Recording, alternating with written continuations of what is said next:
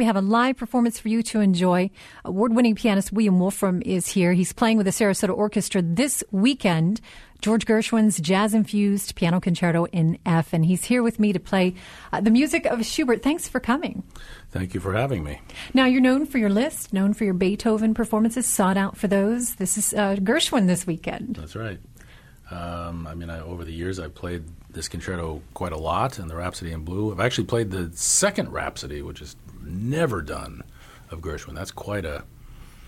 That's not quite as accessible as the concerto and, mm. the, hmm. and the uh, Rhapsody in Blue, but it's a great piece. And what is it you like about the concerto in F? You said jazz infused. What's the? It's got everything. It's a wonderful piece of music. It's, um, you know, it follows the traditions and parameters of the European musical culture and the concerto form, uh, but it's it's with, within the jazz idiom. Really, it's it's got that Gershwin duality that, that he has in so much of his music. Um, it's got the usual unforgettable Gershwin melodies. He's always good for that, and he mm-hmm. is he is in the concerto. Great energy. Last movement is a you know real romp. So it's uh, it's got everything that you come to hear with Gershwin. Yeah. That's this weekend, Thursday through Sunday. And all the details and tickets are at sarasotaorchestra.org. Now, you've lined up a couple of Schubert late works for us for today. Uh, yes, these. This is a, a huge, um, a huge departure from the world of Gershwin. But they're uh, uh, Schubert, uh, as he was approaching death, um, came to an, an incredibly uh, productive, creative period. It's really remarkable. The, the, the, imminent death was not sapping energy; it was just right. the opposite, uh, which has happened to a number of great creative artists. It's like they they have something that they desperately want to say, and they um, they do it. And some of his greatest music was written in this short period of time. Uh, a lot of the works are very well known the Ninth Symphony, the Cello Quintet. Uh, but uh, interestingly, there are three pieces for piano, Klavierstück, uh, that are in this period that are not known very much at all. And um, they're incredible. They're absolutely incredible. And I, uh, two of them I wanted to, number one and number three, I wanted to play. And do you want to do those back to back, or no? We can we can All right. break. All right then. Well, then the first one is the E flat minor Klavierstück. E flat, yes. The music of Schubert played by pianist William Wolfram on classical WSMR 89.1 and 103.9.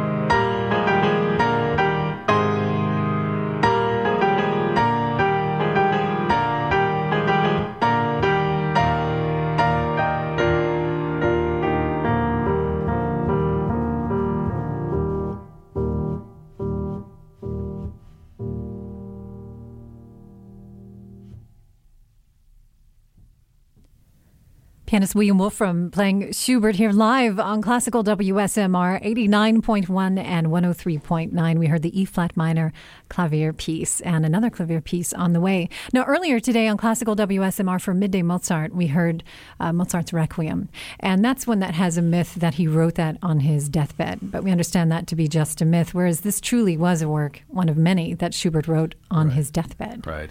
I find that fascinating. So many work. He knew his end was coming, and he had still so much to say. And Yeah, in a white heat, wrote these really beautiful, delicate works, hymn-like even.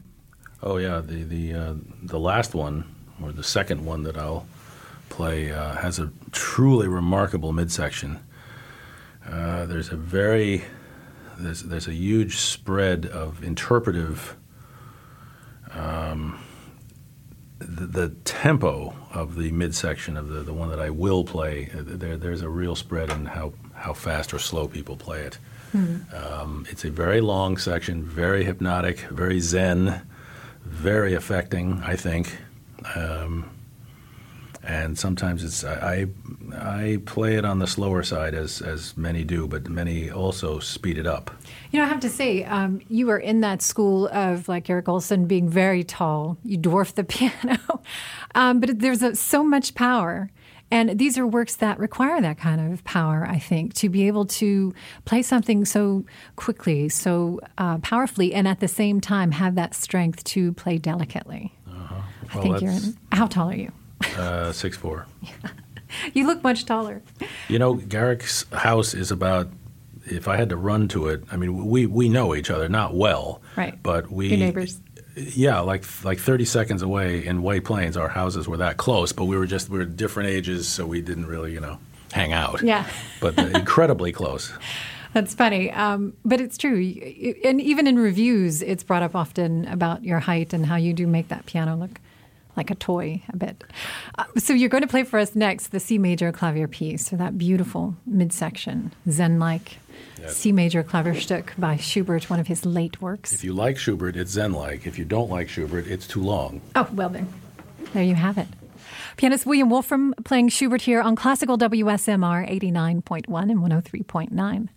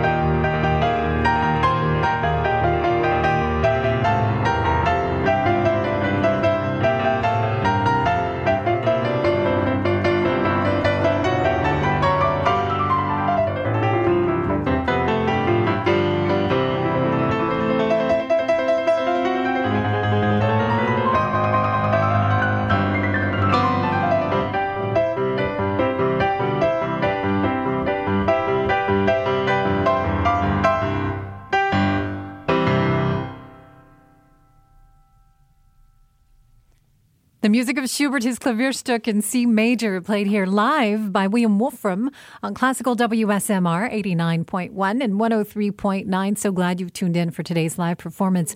William Wolfram is playing Gershwin this weekend, the piano concerto in F, with the Sarasota Orchestra, a concert they're calling Made in America because it includes Dvorak's Symphony from the New World. And again, it's Thursday through Sunday.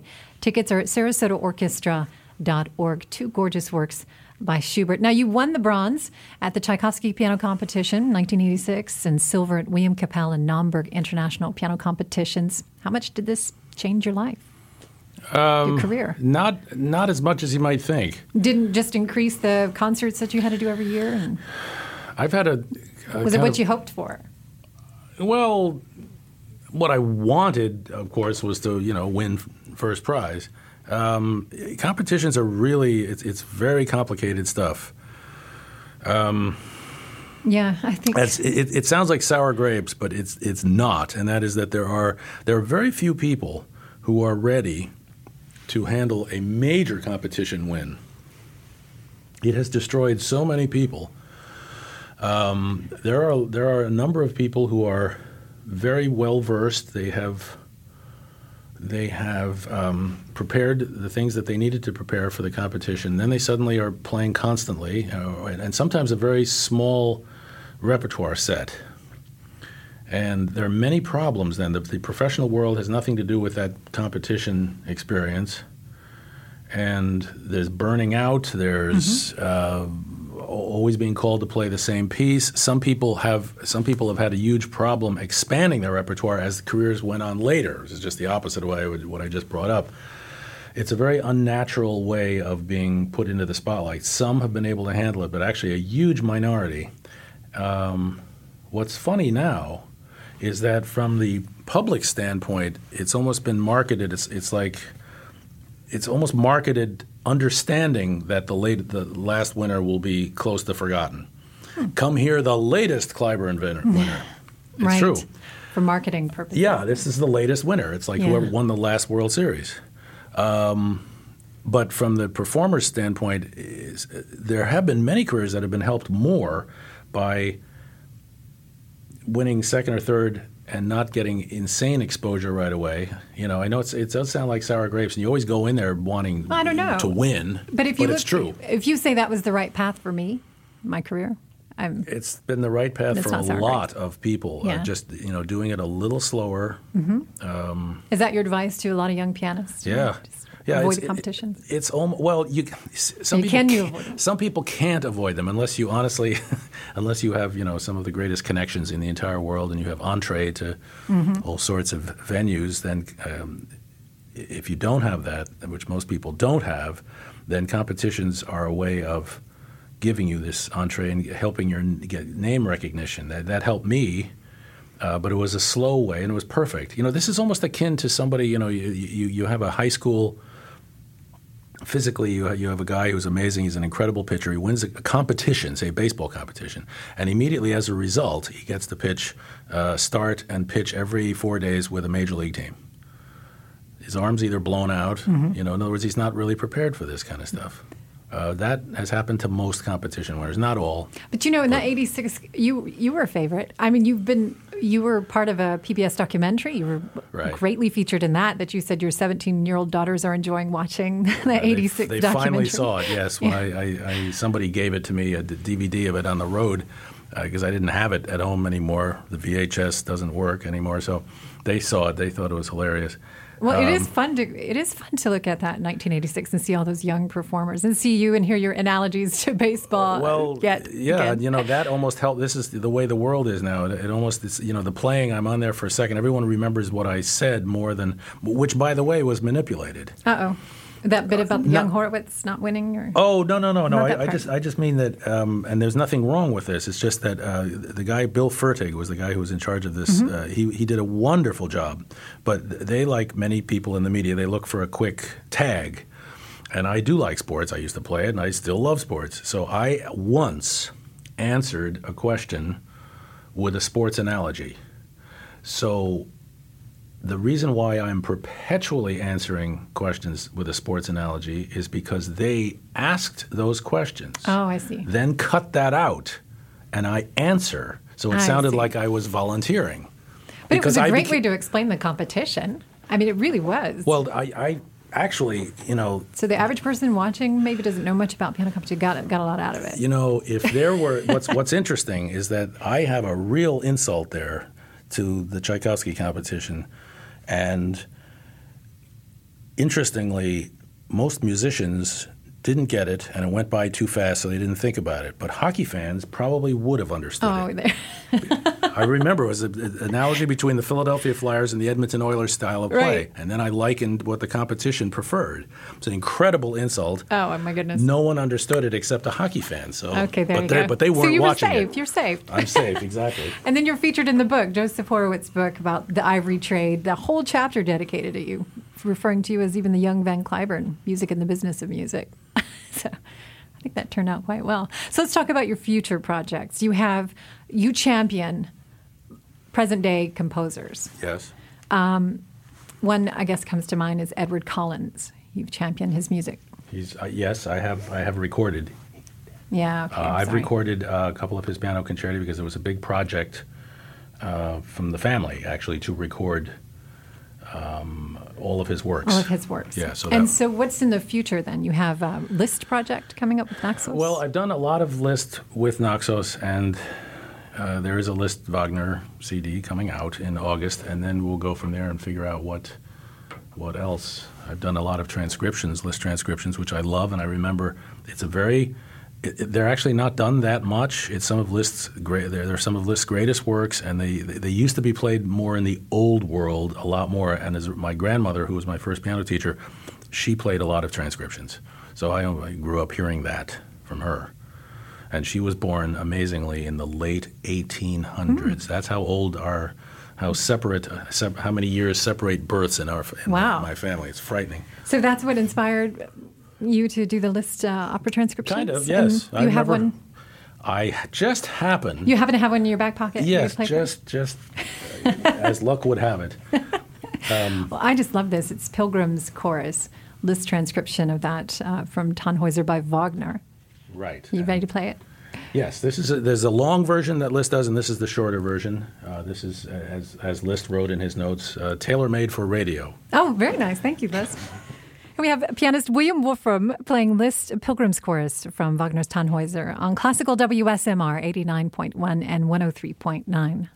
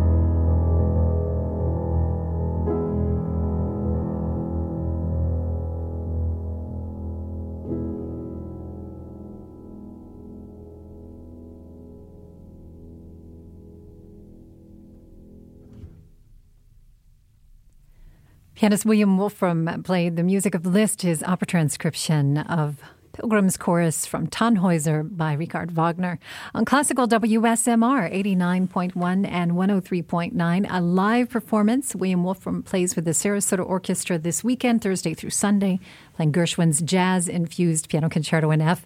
And that's also on the program with Dvorak's from the New World Symphony. And Andrew Grams is guest conducting this concert. All the details, the tickets are online at sarasotaorchestra.org. So you have a, a Naxos CD coming out, opera transcriptions of Liszt. That's yes.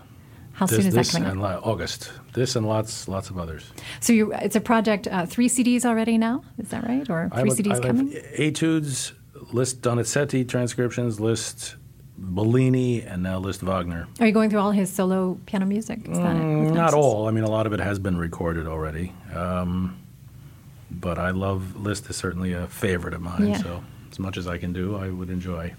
Well, good. We look forward to that CD then. Naxos label is something that we certainly subscribe to and use um, on our Mm-hmm. air. So we look forward to that recording. Well, thanks so much for your time today. Thank you. It was fun. and all the best at the concert. Hey, I want to say a big thanks to Rebecca Butte of Sarasota Orchestra on her debut as Paige Turner. Thank you. Also to our producer, Dustin Hapley, uh, for today's program. And thanks, a big thanks to Morella Chamato Smith for our Steinway. Thank you for your generosity.